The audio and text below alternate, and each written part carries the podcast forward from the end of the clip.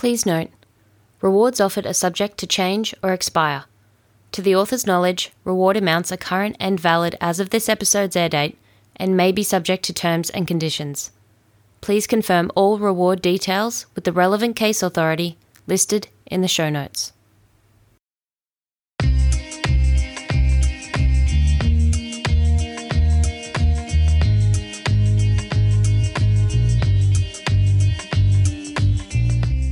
Welcome back to Reward Offered. I'm your host, Amanda. And before we get into our next case, just a few show notes I wanted to add. Firstly, my apologies for the delay in this episode. Between work, life in general, my dad having a freak accident at a dog park and almost losing his leg and life, it's been a hectic month since I've released the first four episodes. I was overwhelmed by the response to Lorraine and Wendy's case, and thank you to everyone who has taken the time to listen so far. Also, a huge thank you to the women who have reached out and shared their frightening experiences in the southeast Queensland area. It can't be easy to rehash these stories, but it's the little details of your experiences that can make all the difference, and that will give us the best chance to discover any possible links between cases. Thank you for trying to help find answers for the women who weren't so lucky. This episode's case is a shorter one, just because there isn't nearly as much information available on it presumably because it's a more recent one, but the coroner himself indicates in his report that there might also be other reasons for the minimal information. Today's case is the 2018 murder of Mark Russell inside his Surry Hills unit in Sydney on the weekend of the 24th and 25th of February. The reward offered for information relating to the murder of Mark Russell is $1 million. Let's get into the details.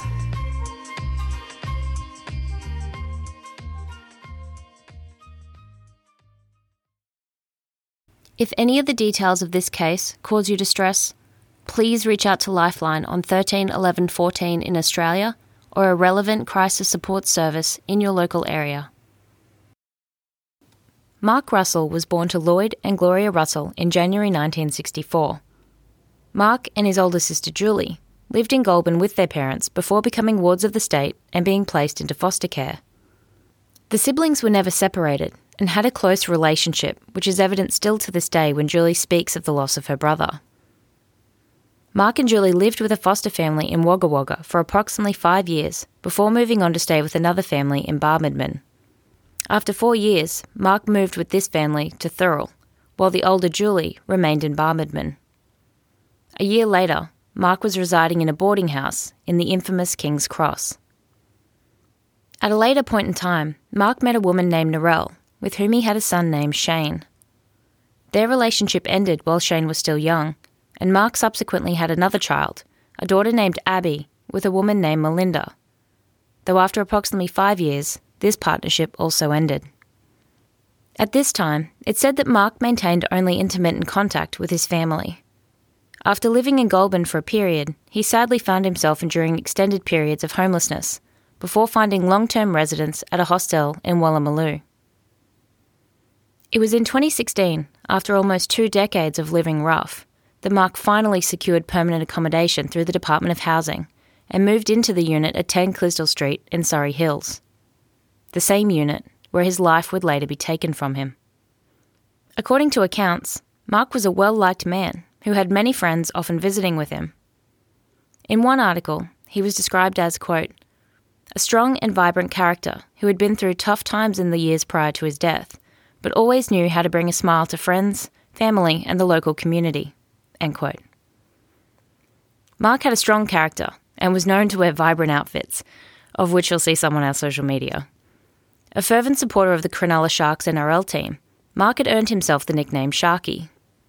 At a time when it seemed he was just starting to find his footing again, someone or someones robbed him, his family, his friends, and his community of the possibilities his future held. I've seen it reported that Mark had just begun reconnecting with his family in the months leading up to his death, making his murder that much more cruel for his loved ones. Police have stated that as far as they're aware, Mark didn't have any ongoing disputes, nor did he owe money to anyone. The $1 million reward for information relating to Mark's death was announced on the 14th of October 2020, the day before the commencement of the coronial inquest into his homicide. Mark's body was discovered inside his unit on the morning of the 25th of February 2018. It's been difficult for authorities to establish a reliable timeline for the days leading up to Mark's death. Reconstructing this timeline has hinged heavily on the memories of friends, neighbours, and other individuals who interacted with Mark during that time. But unfortunately, the accounts of many of these individuals, however well intentioned, have been affected by drug and or alcohol use, thus limiting their abilities to recall possibly relevant information with any reliable precision. Many of the residents at the Clisdell Street units knew Mark, and he was considered a good neighbour. Incredibly social, Mark often had visitors to his unit, of whom some would stay overnight or even for longer periods of time. It was common practice for Mark to leave his door open, but with the fly screen shut, which allowed passers by of the ground floor unit to see and hear the occupants within. Let's look at the timeline police have established, as per the coroner's report.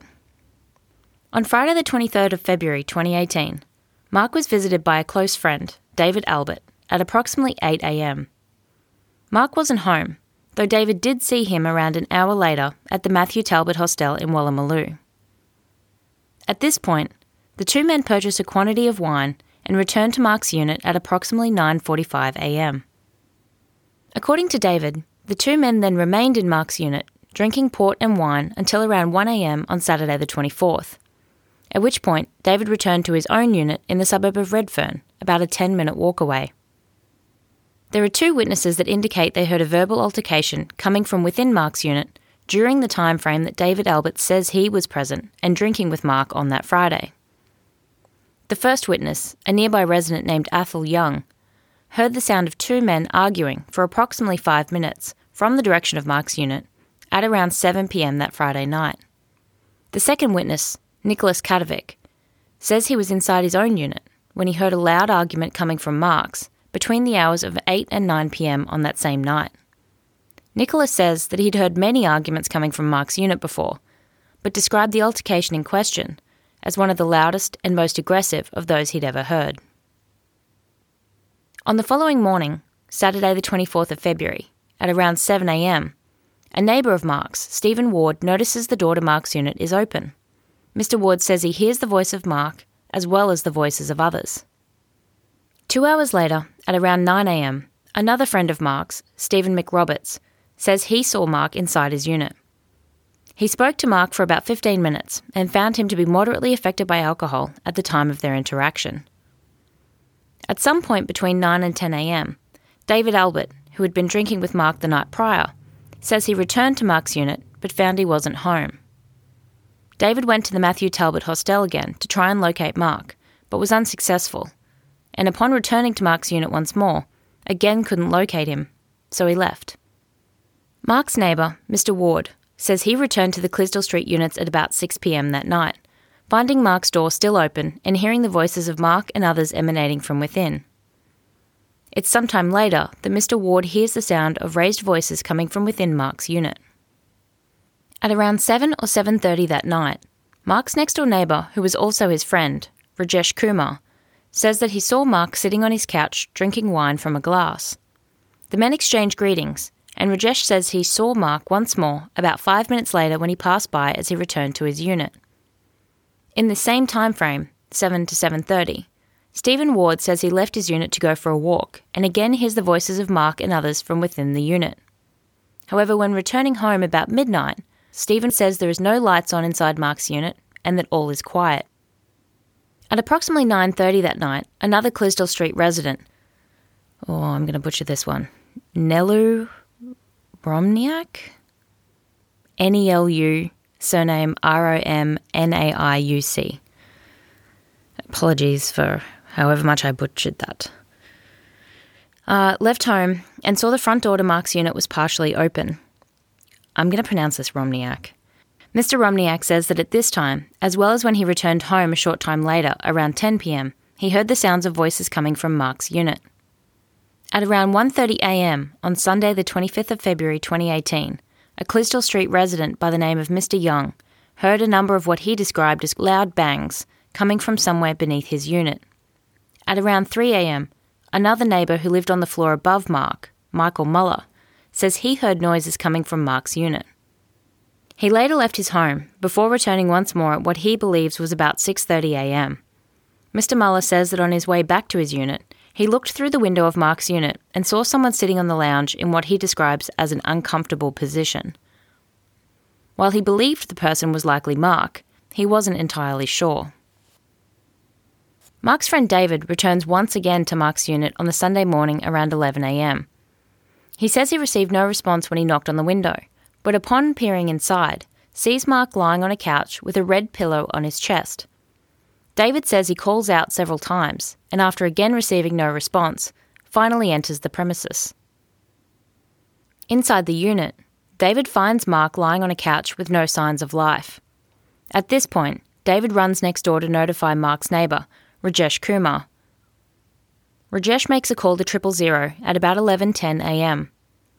Paramedics arrive approximately 8 minutes later and find Mark with a penetrating chest wound to his upper left chest congealed blood on his neck, a result of neck wounds, and exhibiting signs of rigor mortis. Police were notified, and Mark was later pronounced dead. So, exactly when did Mark die? From the events laid out in the coroner's report, it's evident that a number of individuals were present in Mark's unit at various times over the Friday and Saturday. It also seems likely that more than one altercation occurred within the unit throughout this time frame. According to the coroner, the best evidence seems to indicate that Mark was last known to be alive sometime between 7 and 7:30 p.m. on Saturday the 24th, when both Rajesh Kumar and Stephen Ward believe they see Mark alive and well. It's believed Mark was killed prior to 6:30 a.m. on Sunday the 25th, the time when Mr. Muller believes he saw an individual, presumed to be Mark, lying on the couch.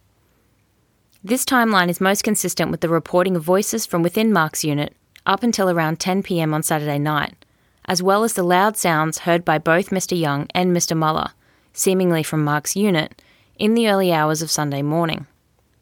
Mark is then found by his friend David at around 11am, seemingly in the same position witnessed by Mr. Muller approximately five hours earlier. We know the paramedics arrive on scene at approximately 11:20 a.m. They indicate that at that time there were signs of rigor mortis being exhibited by the body. After death, the lack of oxygen being taken up by the body causes the cessation of aerobic respiration in the cells and leads to a lack of production of adenosine triphosphate, or ATP. Rigor mortis, this stiffening of the muscles post mortem, is caused by the depletion of the ATP molecules from the muscles in the body. Rigor commences immediately after death and usually progresses in a sequence referred to as the March of Rigor. You may have heard that the process starts at the head and works its way down the body.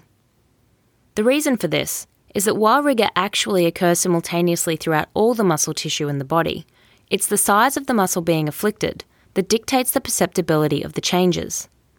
The smaller the muscle, the easier the effect is to see. This is why the smaller muscles of the face, particularly those around the eyes and mouth, are the first to exhibit the effects of the process. Rigor of the facial muscles usually appears approximately two hours after death, over the next several hours, it then spreads to the muscles of the hands, then upper limbs, followed by the lower limbs. The entire process is usually complete between 6 to 8 hours after the time of death and remains perceptible until approximately 24 hours after death. At this point, it begins to disappear, following the same predictable pattern through the facial muscles, upper limbs, and finally the lower limbs. Rigor will generally have completely dissipated 36 hours after death. Unfortunately, there doesn't seem to be any indication as to what stage of rigour Mark's body is in when he's found. That information could possibly have narrowed the time of death window, if only slightly. Mark Russell's body was taken to the Department of Forensic Medicine and an autopsy was performed by a forensic pathologist. The date listed in the coroner's findings says the autopsy was performed on the 28th of January 2014, which obviously can't be correct, but the autopsy report is said to be dated the 30th of May 2018 so we can at least say the autopsy was done at some point between the 25th of February and the 30th of May 2018. Regarding Mark's injuries, I'll give you the official wording and then explain some of the terms because I personally had to look a lot of this up. As per the coroner's findings, the autopsy listed the following injuries two stab or incised wounds on the posterior aspect of the neck on the right, resulting in hemorrhage, stab wounds to the right sternocleidomastoid muscle and right lobe of the thyroid, as well as sharp force defect to the lateral aspect of the fifth cervical vertebrae.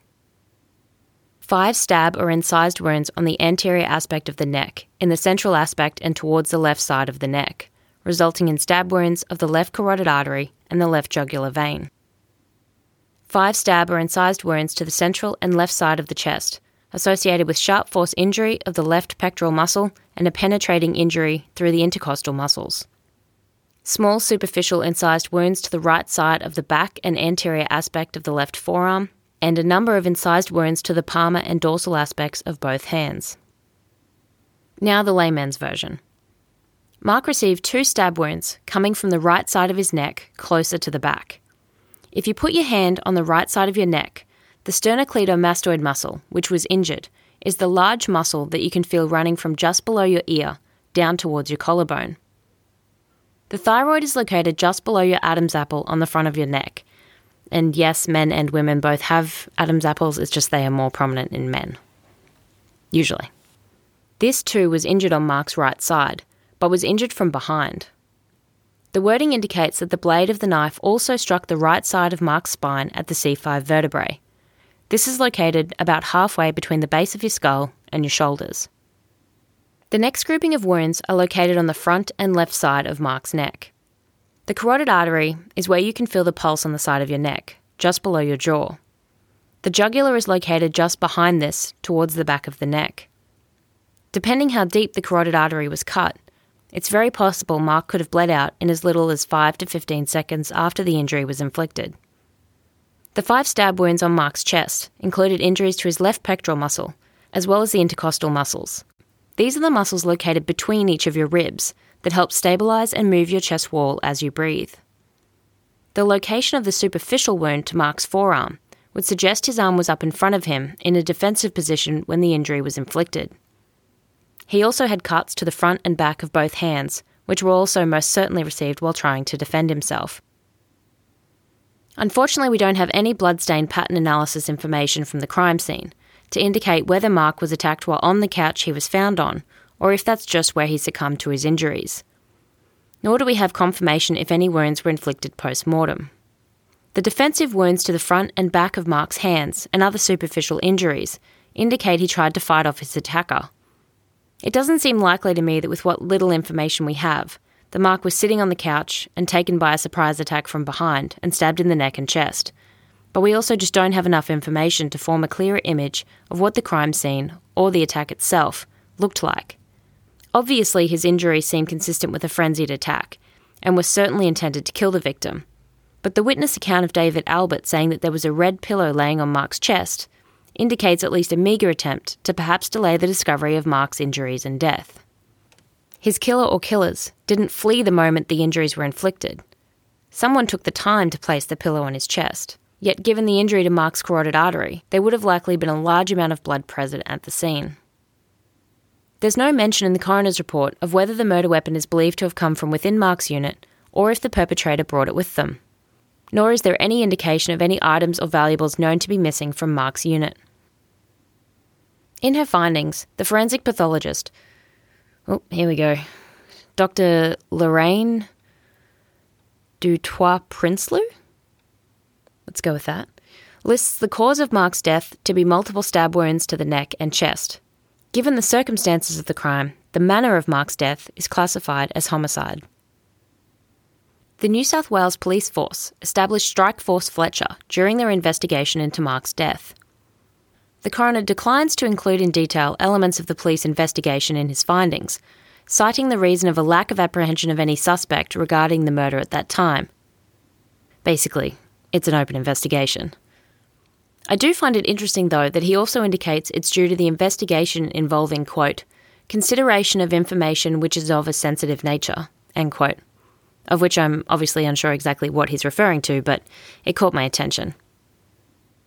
The coroner does, however, include a summary of the investigation, indicating that since Mark's death in February of 2018, many experienced and senior New South Wales police investigators had been involved in the case.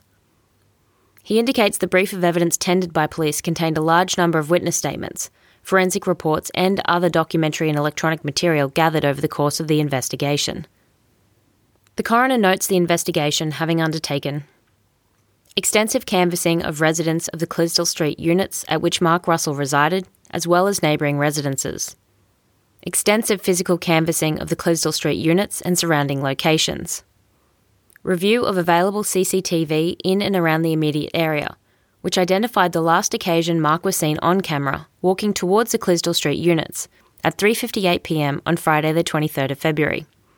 Just a quick side note, here's an example of an inc- inconsistent witness statement in this case. According to David Albert, he and Mark returned to Mark's unit at approximately 9:45 on the Friday morning and remain there together drinking until such time as he leaves for home around 1 a.m. But given there's CCTV of at least Mark walking towards the units at 3:58 that afternoon, that can't be accurate. Police also conducted a forensic examination of Mark's unit and other areas within the block of units.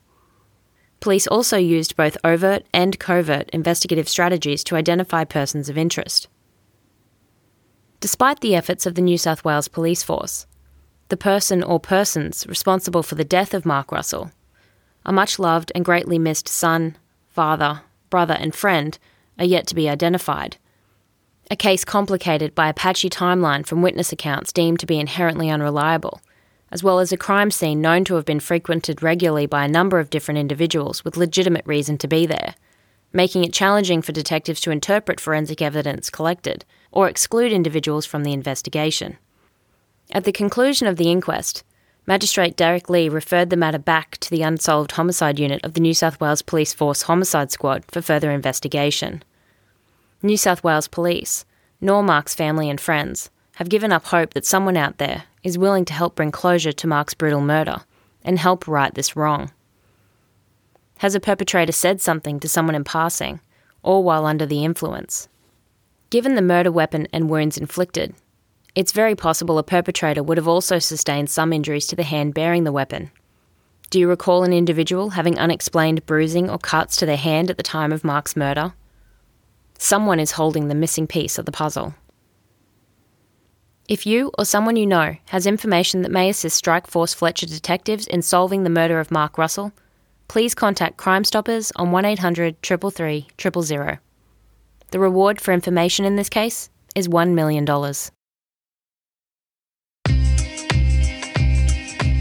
That's it for today's case. Thank you again so much to those who have left ratings and reviews and are sharing the podcast on social media. Please continue doing so. You have no idea of the impact of your word of mouth or taking the time to make a post has.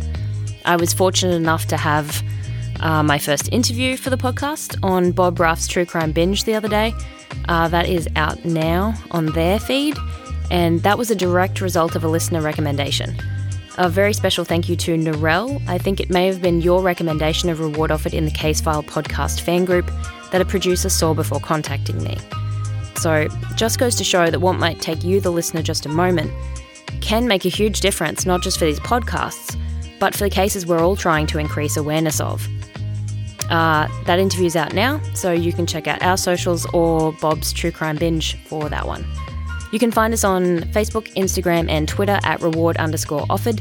And don't forget to join the Facebook group Reward Offered Case Discussions and share what you think. It's still pretty quiet in there, but I'm hoping it'll pick up with some more episodes released. I'm really curious to know what people think about these Australian cases. If you want to reach out regarding this case, Lorraine and Wendy's, or any other, our email is rewardofferedpod at gmail.com. And with that, it's a wrap. Thanks for listening. Mr. Romniak, Rom, Romnate, Romnike, Romnoik. Oh, uh, it's when I pull the headphones out, it stops the recording. Look at that. Learn something new. Like every 10 seconds. Oh, I don't have to do that bit. Woo!